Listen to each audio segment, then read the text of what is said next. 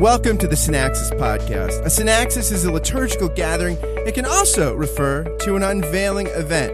The Synaxis Podcast is a weekly gathering hosted by yours truly, Scott Jones, for the purpose of finding the life giving, healing word of the gospel and the words of the weekly lectionary passages. Join myself and a guest each week as we explore the lectionary text together. This is the place for gospel rich, grace saturated, and a properly worldly lens on the week's lectionary passages, all in 25 minutes or less. My guest is Michelle Matthews. Michelle is an inner city high school English teacher turned pastor, which means for her, church looks, sounds, and smells a little different. She's been involved in four church plants and she's a great conversationalist. I give you Michelle Matthews. Michelle, welcome to the podcast. Hey there. Good to be with you. Good to be with you. I got to know you through Jason Micheli, which this is what he lives for. He Yes. lives to be referenced places. And so he gets yet another reference. This will make him very happy. So you're planning a church and planted a podcast. I did. Yeah. I don't really know if you can call uh, us a, like don't don't you have to have more than one episode to actually be a podcast? So No, we no. You're totally legitimate. uh thanks. Thanks. Yeah. Um I'm new to this world. Uh you're the expert. So I mean I'm thanks for inviting me on. Uh it's exciting.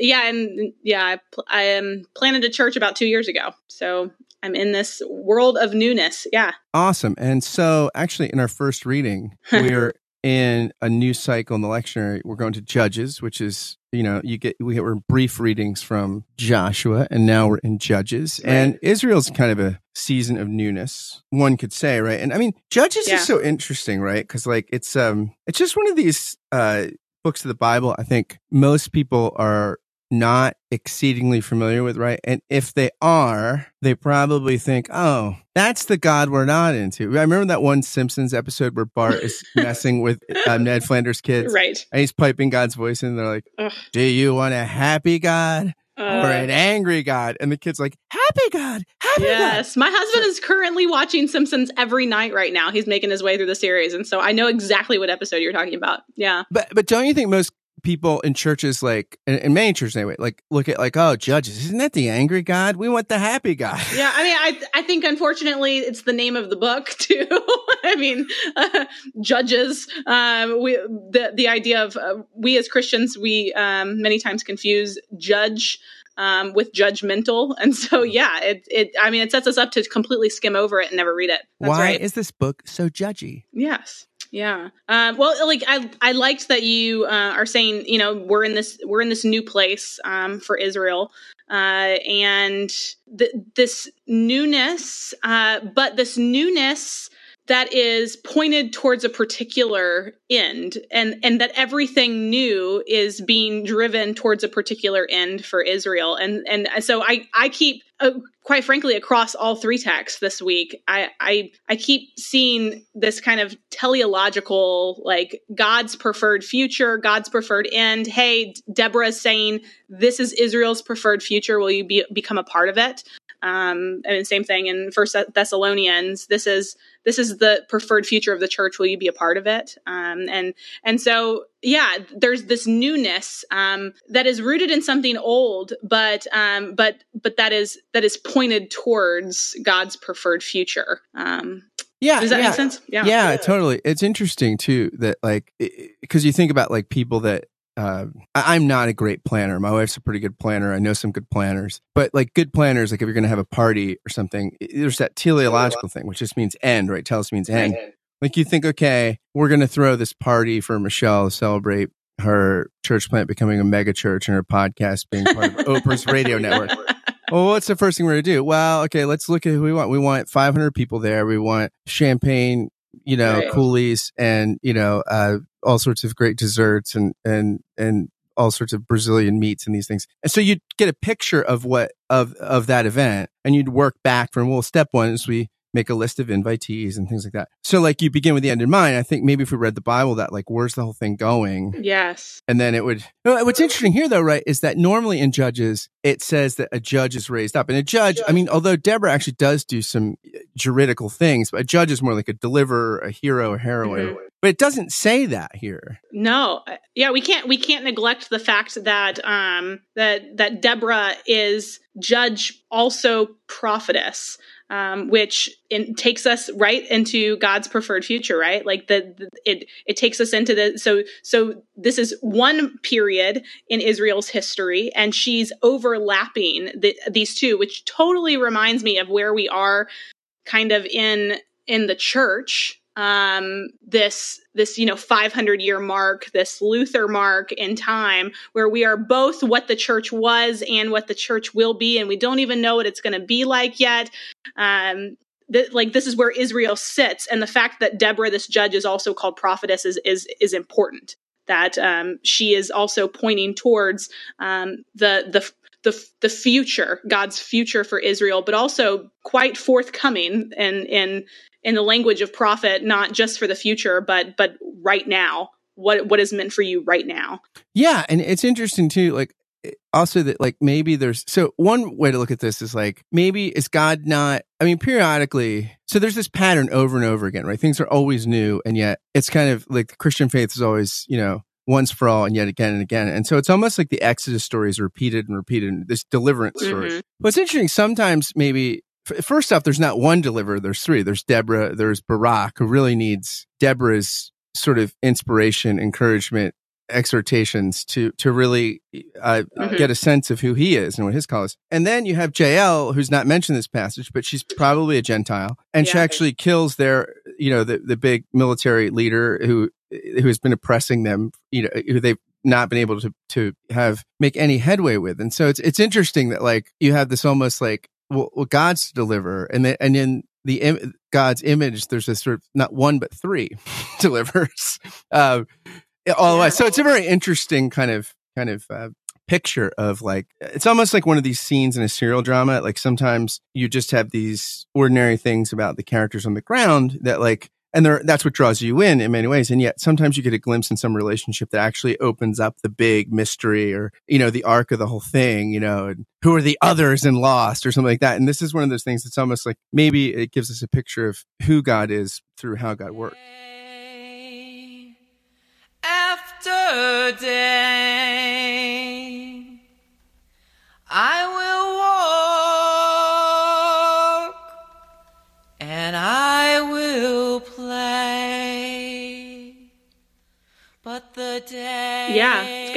So on to the Thessalonians, which is this is like maybe Paul's earliest letter, some people would say. Mm-hmm. And when people say like, you know, we want to get back to being a New Testament church, I would say, what watch what you pray for. You might become the Corinthians. Uh, the, and the Thessalonians don't seem to have it all together, but at least they seem better than the Corinthians. Right. Yeah. Yeah, I um Paul's so I I it is not these these texts are in, interweaved together in the lectionary this week.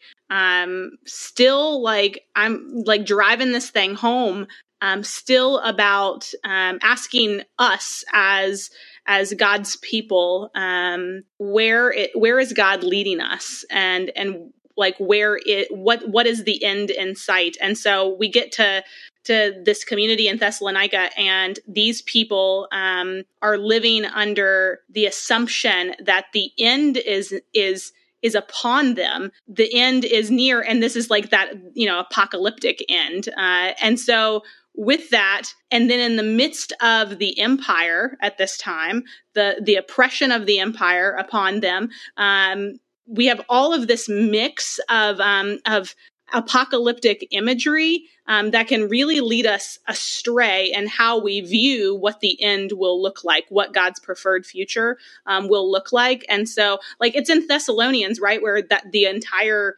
um, understanding of the rapture came from and the idea that we're going to be rescued from creation.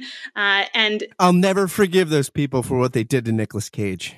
Uh, seriously, right? Like I love Nicolas Cage, and I hate that movie. You can't put a movie. You can't make a movie right. with that much time in an airplane unless it's Air Force One or the comedy Airplane. like, yeah, too long. Too long. Uh, even that cargo, even that con movie, Con Air with Nicolas Cage, they're not in the airplane that long.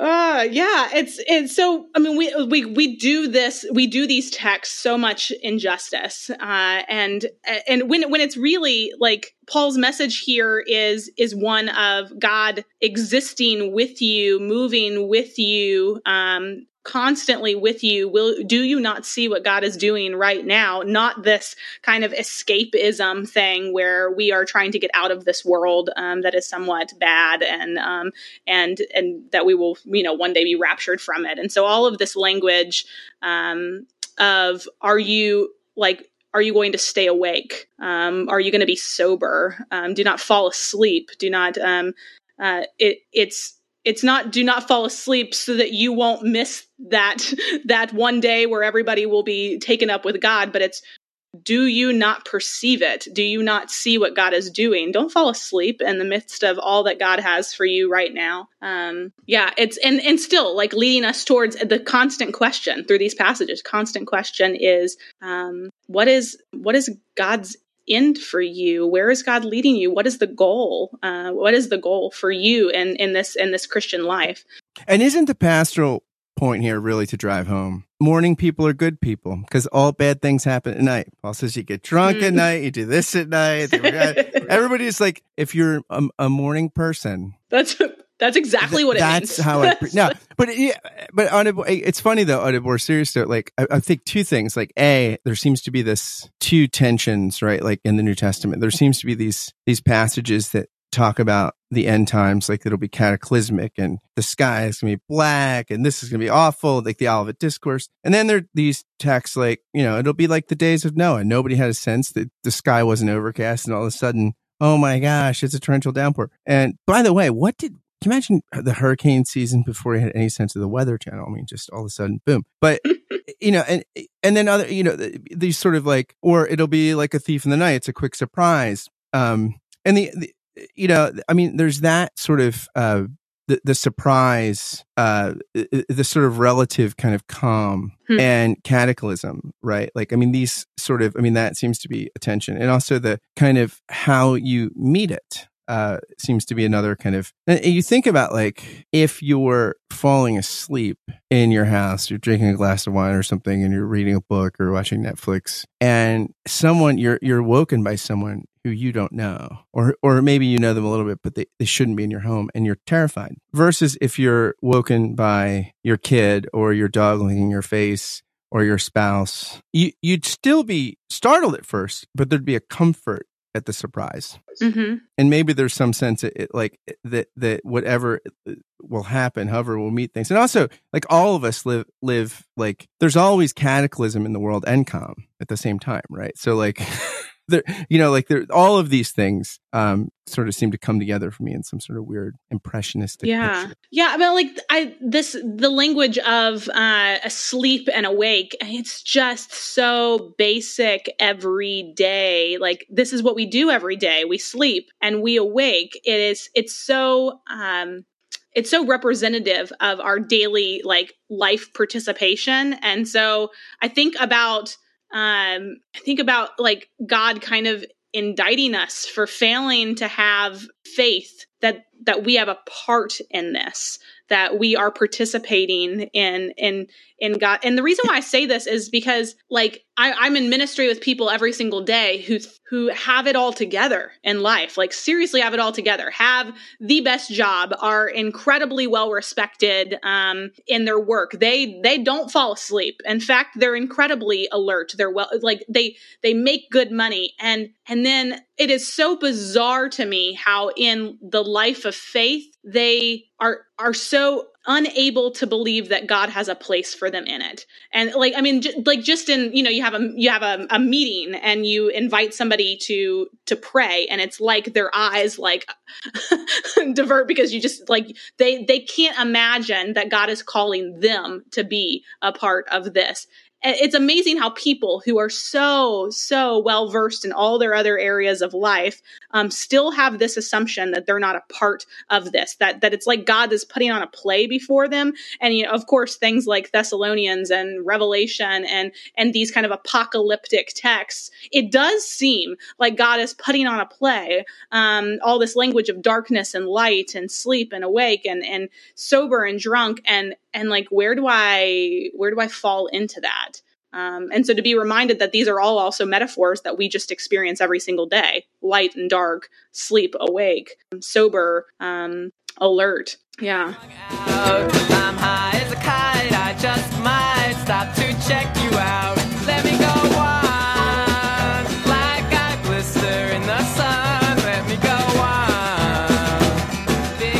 Speaking of different dualities, or actually, this hmm. is a, a triality. I don't know if that's a word, but here we have the last reading after our reading from Judges 4 and First, Thess- First Thessalonians 5, we come to Matthew 25. This is like isn't this the second to last parable in Matthew? We get the, followed by the sheep yeah, it's at the, the very end. Yeah, it's um, that's yeah, it is. It's like or, uh, or fo- the fo- yeah, followed by yeah. Well, Matthew twenty five is is this text of like three different sermons, um, because there's the yeah, there's like the the ten bridesmaids, and then and then yeah, then the talents, and then the sheep and the goats. Um, the ten bride ma- bridesmaids is one of those like parables made for Bravo, and everybody fell asleep, and Andy Cohen came in and said, "Who's got the lamps?"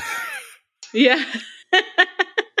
this is less so. This is more for like um, Eh, eh, eh, CSNBC or Fox Business. This is your kind of different cable, different cable parable. Yeah, but I still think all three of them, all three parables and Matthew 25 are leading us towards like this is like watch out. These like these are the ways. These are the ways that you will miss what God's up to. These are the ways that you'll miss God's preferred end. You'll miss you'll miss God's telos if you um, if you do these things. And then you have the oil and and you know five bring it and five um, five have enough and five don't. And but you know what's interesting about the about the virgin one or the bridesmaids one rather, uh, which I would guess in that day and uh, you know like you could assume bridesmaid and virgin were the same thing different in our culture it's just different. Yeah. Uh, but like, but it's interesting because it's a daytime wedding. So you think like the wise one, it seems like the wise ones, the ones that turn out to be wise seem like neurotic over preparers, like fools. And they're probably, oh, why are you bringing all this? I don't know. Cause we're, we're anxious and we're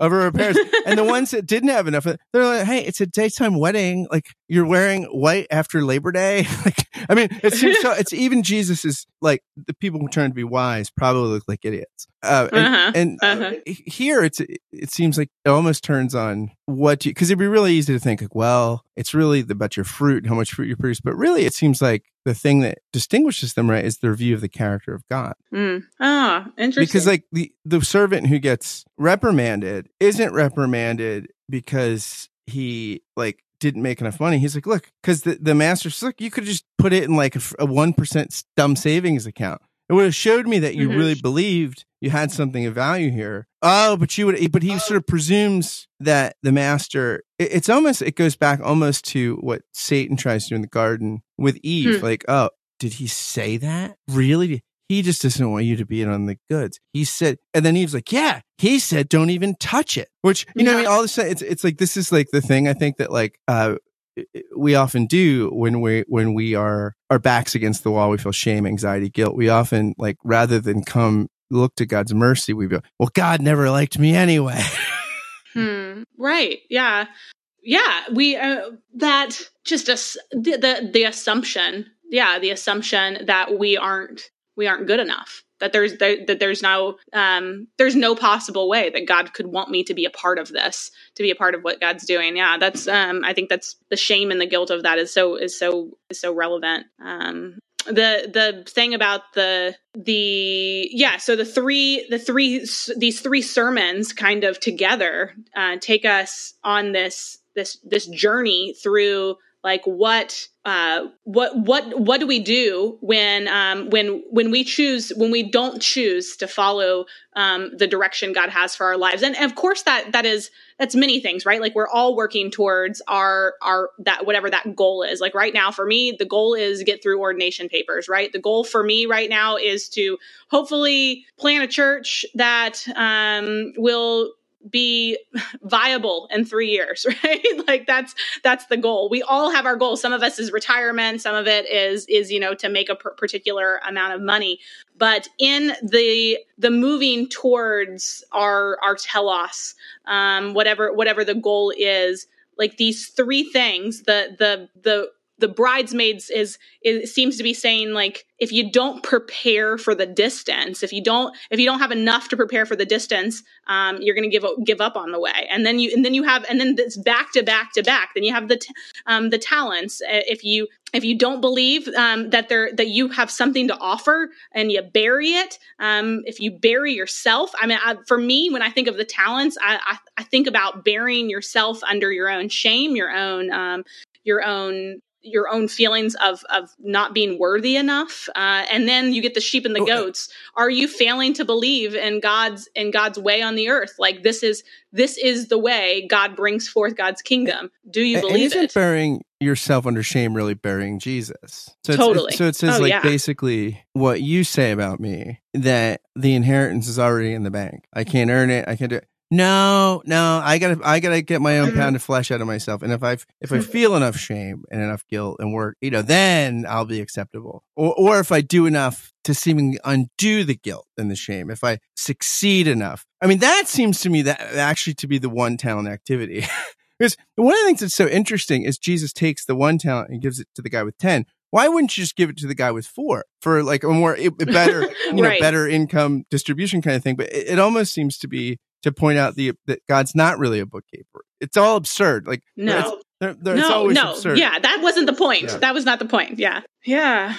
Hmm. Can I read you something from Robert Capon? Ah, I was told by um by Jason that you would totally pull uh, yeah, him i. I've been reading Capon for these lectionary passages, and it's interesting. He's talking about this theme in this parable. It, it, he thinks it's kind of one of three themes, the, the last, but then he also connects it with several other parables. He says, "I wanted to underline the sheer needlessness of fear, the utter non necessity hmm. of our ever having to dread God. The servant with his little shovel and his mousy apprehensions that God is as small as himself is just a nerd. He's just one more of hmm. the pitiful turkeys that Jesus parades through his parables to shock us, if possible, into recognizing the stupidity of unfaith. The elder brother, the man without the wedding garment, the laborers who worked all day, the Pharisee who tried to wheedle God into thinking he was a good egg. All of these are cardboard figures, cartoon characters designed to elicit only a smile at the preposterousness mm. of their behavior. It is also true, of course, that they are the figures we most easily identify with. But then that is because we are just as preposterous. We spend our lives invoking upon ourselves imagined necessities, creating God in the, Im- in the image of our own fears. And all the while, he's beating us over the head with a balloon of grace and the styrofoam baseball bat of vindicating judgment.